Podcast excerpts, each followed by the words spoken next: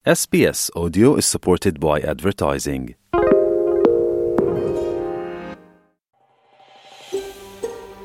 Počúvate SBS v Slovenčine. Nájdite viac pekných relácií na sbs.com.au lomeno slovak.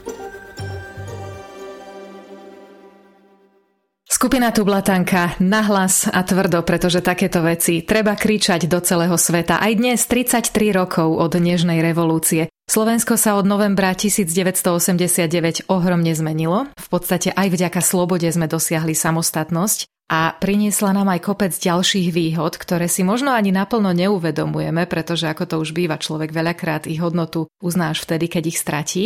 A v texte tejto piesne sme to napokon počuli veľmi čisto, že pravda výťazí, ak ju sám nezradíš. Ale kto má právo súdiť a hovoriť, čo je pravda a čo nie? Nuž to sú tí, ktorí si nepravdu okúsili na vlastnej koži to sú tí, ktorí boli počas totalitných režimov 20. storočia nespravodlivo prenasledovaní a trpeli. A ich príbehy zaznamenáva Ústav pamäti národa, ktorý na tieto dni pripravil aj tzv. Festival slobody. O čom je, tak to nám povie vedúci oddelenia dokumentácie UPN Michal Miklovič. Dobrý večer.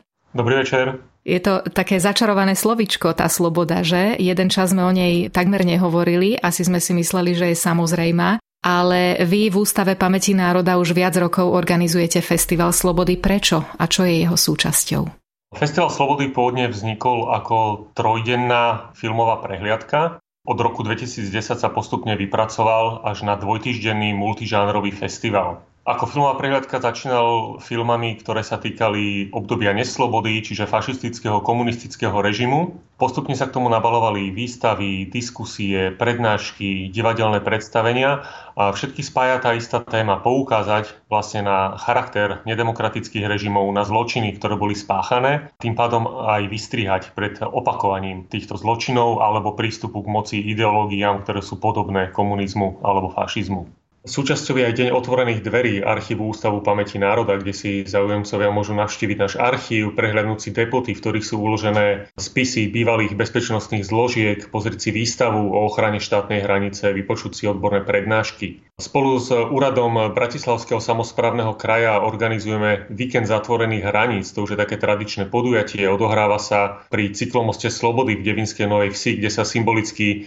tento cyklomost uzavrie a opäť sa robia kontroly na hranici, pokiaľ Slováci teda chcú prejsť do Rakúska alebo Rakúšania na Slovensko. Popri tom sa konajú aj viaceré osvetové alebo spomienkové podujatia. Takou tradičnou súčasťou je aj Festival Slobody pod pyramídou, tam sa tento rok uskutoční slávnostný večer, ktorý je venovaný 20. výročiu vzniku Ústavu pamäti národa, pretože práve pred 20 rokmi bol aj prijatý zákon o pamäti národa, na základe ktorého ústav vznikol. Pokiaľ by mali vaši posluchači záujem pozrieť si aj niektoré výstupy Ústavu pamäti národa, tak aj publikačné, aj audiovizuálne výstupy sú dostupné buď na našej webovej stránke alebo na našom YouTube kanáli sú dostupné aj dokumentárne filmy, ktoré vytvoril Ústav pamäti národa. Sú tam záznamy z konferencií, z diskusí, takže sú tam hodiny na pozeranie. Vy aj mimo festivalu vydávate obrovské množstvo publikácií a filmov, chodíte dokonca na školy. Za tých 20 rokov ste toho naozaj veľa stihli a si brauzujem vašou stránkou. Povedzte nám o vašej činnosti a ktoré sú také najhodnotnejšie práce vášho ústavu.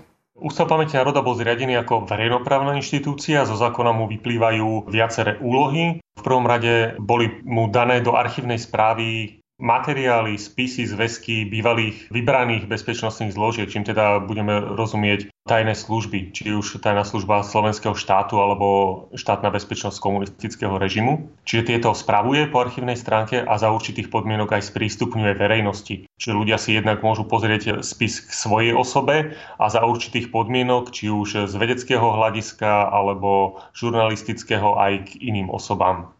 Samostatná časť tvorby je výskum obdobia neslobody, ktoré je stanovené na roky 1939 až 1989. Tam sa teda vykonáva výskum najmä represie štátu voči vlastným občanom, ale sú tam aj také významné témy z dejín 20. storočia ako holokaust, nástup komunistického režimu, pokus o reformu v roku 1968 a invázia vojsk Varšavskej zmluvy, pád komunistického režimu popri tom e, snahy o vyrovnanie sa s nedemokratickou minulosťou. Čo sa týka spomienok, tak v rámci audiovizuálnej tvorby Ústav pamäti národa nahráva aj tzv. oral history, čiže výpovede pamätníkov, ktorí zažili nedemokratické režimy, najmä takých, ktorí boli súdení za nejaké svoje protirežimové postoje. A takisto Ústav pamäti národa produkuje vlastné dokumentárne filmy, respektíve v koprodukcii sa podiela na tvorbe iných dokumentárnych filmov. Môžeme niečo povedať o autoroch týchto výskumných prác a publikácií alebo dokumentov? Autori sú najmä zamestnancami Ústavu pamäti národa, ide zväčša o historikov, v menšej miere archivárov a politológov, ktorí teda sú v odborných zložkách zaradení a v rámci svojej činnosti spracúvajú určité pracovné úlohy týkajúce sa buď nejakej bezpečnostnej zložky alebo nejakej problematiky. Jednou z úloh Ústavu pamäti národa, ako ste spomenuli, je odtajnenie a sprístupnenie tých informácií o činnosti vtedajších štátnych zložiek, aby teda všetci vedeli, že tá vtedajšia štátna moc nebola spravodlivá a aby sa to už nikdy nezopakovalo. Nie je vám niekedy ľúto, že to nevedie aj k nejakým konkrétnym trestom? Trestnoprávne vyrovnanie s minulosťou má problém, pokiaľ sa neudeje okamžite po zmene režimu. A samozrejme treba vždy brať do úvahy aj okolnosti pádu režimu. Nacistický režim v Nemecku padol vojensky, bol vyslovene porazený, takže bolo pomerne jednoduché urobiť medzinárodný tribunál, ktorý súdil nacistické zločiny. Trošku náročnejšie to bolo v prípade komunistických režimov, ktoré aj v Československu padli prostredníctvom nežnej revolúcie, prostredníctvom dohody s predchádzajúcim režimom. Takže tam sa nastolila aj taká nejaká metóda hrubej čiary, zabudnutia, netrestania v tých prvých rokoch. V súčasnosti je to už podľa právneho poriadku nemožné, pretože všetky zločiny sú premočané po 30 rokoch vrátane vražd a nie je nejaká odborná vôľa v e, justícii považovať zločiny komunizmu za zločiny proti mieru alebo zločiny proti ľudskosti alebo vojnové zločiny, keďže tieto tri typy zločinov sú e, nepremlčateľné a teoreticky by bolo možné súdiť ľudí doteraz. Takže musíme my skúšať robiť iné metódy, osvetovú činnosť, e, vedeckú činnosť. Ak e, nie sú páchatelia alebo osoby zodpovedné z mocenského aparátu alebo z tajných policií súdené, tak aspoň zverejňujeme ich menoslov na webovej stránke a takýmto nejakou formou verejného zahambenia ich tak trošku vieme potrestať.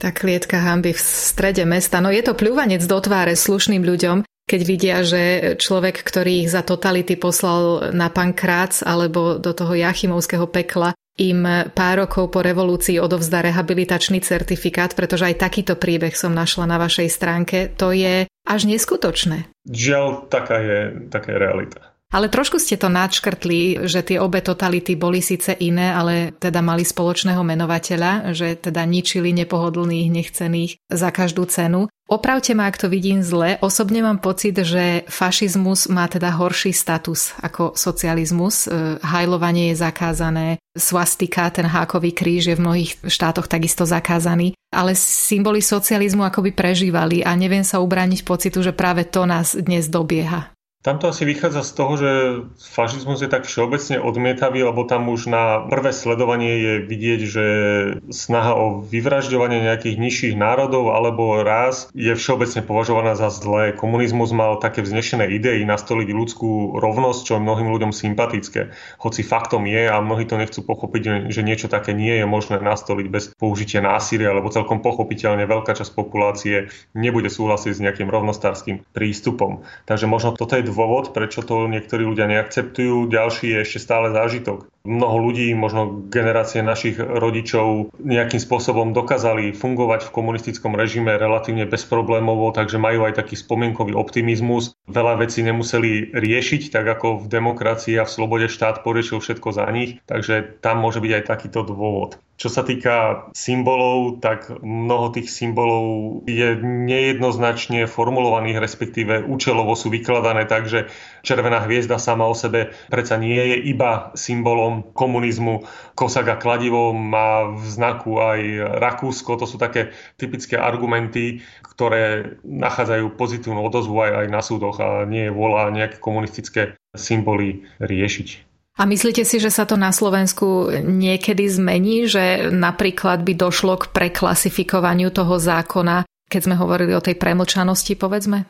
Niektoré veci sa posúvajú, napríklad e, nedávno bol, bol novelizovaný zákon, podľa ktorého už nie je možné pomenúvať verejné priestranstva, napríklad ulice, námestia po osobnostiach, e, ktoré sa verejne angažovali v nedemokratických režimoch. Takže nejaký takýto pomaličký posun, aspoň symbolický, je a uvidíme, ako to bude pokračovať. Aj v tomto sa napríklad angažuje Ústav pamäti národa, lebo v zmysle zákona samozprávy majú možnosť osloviť Ústav pamäti národa, aby im dal stanovisko k tej konkrétnej osobe, či to či nie je problém podľa nej pomenovať verejné priestranstvo.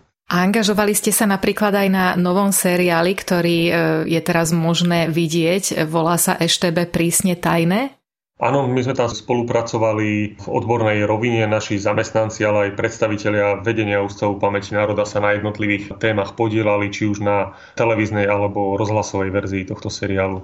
Ja linku na niektoré z tých častí pripojím aj k článku na našej stránke, pretože je to dostupné aj tu v zahraničí, čo je veľmi cenný materiál. V uputavke na tento seriál sa hovorí, že EŠTB pracovala v utajení, ale napriek tomu o nej všetci vedeli. Určite mala svoje chápadla aj v zahraničí však. Áno, je to tradičné, že spravodajské služby majú svoju zložku, ktorá pôsobí v zahraničí, prípadne niektoré štáty majú samostatnú špionážnu službu. V prípade štátnej bezpečnosti jedna jej zložka rozviedka, respektíve hlavná správa rozviedky bola časť EŠTB, ktorá vykonávala spravodajskú a špionážnu činnosť v zahraničí. A emigrácia, ochrana hraníc je určite osobitou kapitolou vašej práce. Áno, toto je jedna z takých výrazných tém, ktoré sa dotýkajú už, už aj z toho dôvodu, že Ústav pamäti národa má sídlo v Bratislave, v hlavnom meste, ktoré je kúsok od rakúskej hranice a, a zažilo si zvlášť tie príhraničné časti. Petržalka, Devin, Devinská Nová Ves si zažili priamo stráženie hranice a, a existovali vlastne v blízkosti osnatých a elektrických plotov. Následkom neslobody a nepravdy odišli zo Slovenska aj mnohí naši poslucháči, ktorí možno pátrajú po tom, či sa ich meno ocitlo na zozname sledovaných. Dá sa to prostredníctvom vašich archívov zistiť a čo k tomu prípadne treba? Nejaké žiadosti alebo známky, kolky?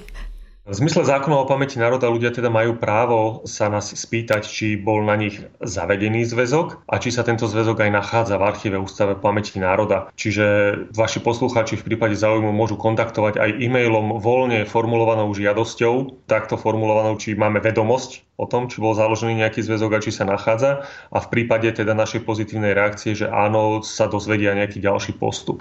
V zásade je možné si vyžiadať overenú kopiu toho zväzku alebo ho študovať u nás v bádateľni, čo teda asi pre krajinov z Austrálie nemusí byť veľmi jednoduchá vec, ale v zásade si treba najprv overiť tú informáciu a potom kolegovia vedia ponúknuť ďalšie možnosti. Na vašej stránke je špeciálna kapitola venovaná najčastejším otázkam. Tie odporúčam aj našim poslucháčom. Internetovú stránku zverejním na našej stránke sbs.com.au lomka Slovak. Ale kým sa rozlúčime, môžem vás ešte poprosiť o možno také zhrnutie toho, čo by mohlo zaujímať našich krajanov, ktorí povedzme nemôžu teraz prísť na Slovensko, ale radi by si pozreli vaše filmy a publikácie. Prehľad vydaných publikácií je na našej webovej stránke v časti publikácie. My vydávame náš časopis, ktorý s odstupom jedného roka je celé číslo zverejnené na webovej stránke, čiže sa dá stiahnuť v PDF formáte a rovnako je tam online knižnica, publikácie, ktoré už sú vypredané, sú tiež dostupné v plnej verzii na stiahnutie. Taktiež, ako som spomínal, na YouTube kanále je možné si pozrieť nahrávky z našich podujatí, z diskusných večerov, z konferencií a takisto je tam umiestnených viac viacero dokumentárnych filmov, ktoré Ústav pamäti národa natočil. Sloboda je Pierko budeme počuť v piesni, ktorú napísal umelecký šéf Radošinského naivného divadla pán Stanislav Štepka. Hovorí o pierku z holubice, ktoré si letí a nepadá a k tomu letu svet mu hrá na bicie a solo chce mať armáda. Taká krehká je tá naša sloboda a vy robíte fantastickú prácu odkrývaním nespravodlivosti. Isto vás tie príbehy hnevajú, keď ich zaznamenávate a počúvate, ale asi aj naplňajú nádejou však. Je to o poznávaní minulosti, o dúfaní, že niečo podobné sa už nikdy nestane a že ľudia pochopia, pokiaľ im prinesieme poznatky o tom, aká bola realita nedemokratických režimov, že nebudú už mať eh, viac sklony podporovať obdobné ideológie. Ďakujem vám za váš čas. Mojím hostom bol vedúci oddelenia dokumentácie Ústavu pamäti národa Michal Miklovič. Hovorili sme spolu v rámci spomienok na november 1989. A toto už je spomínané Pierko Holubice v podaní spevačky Katky Knechtovej.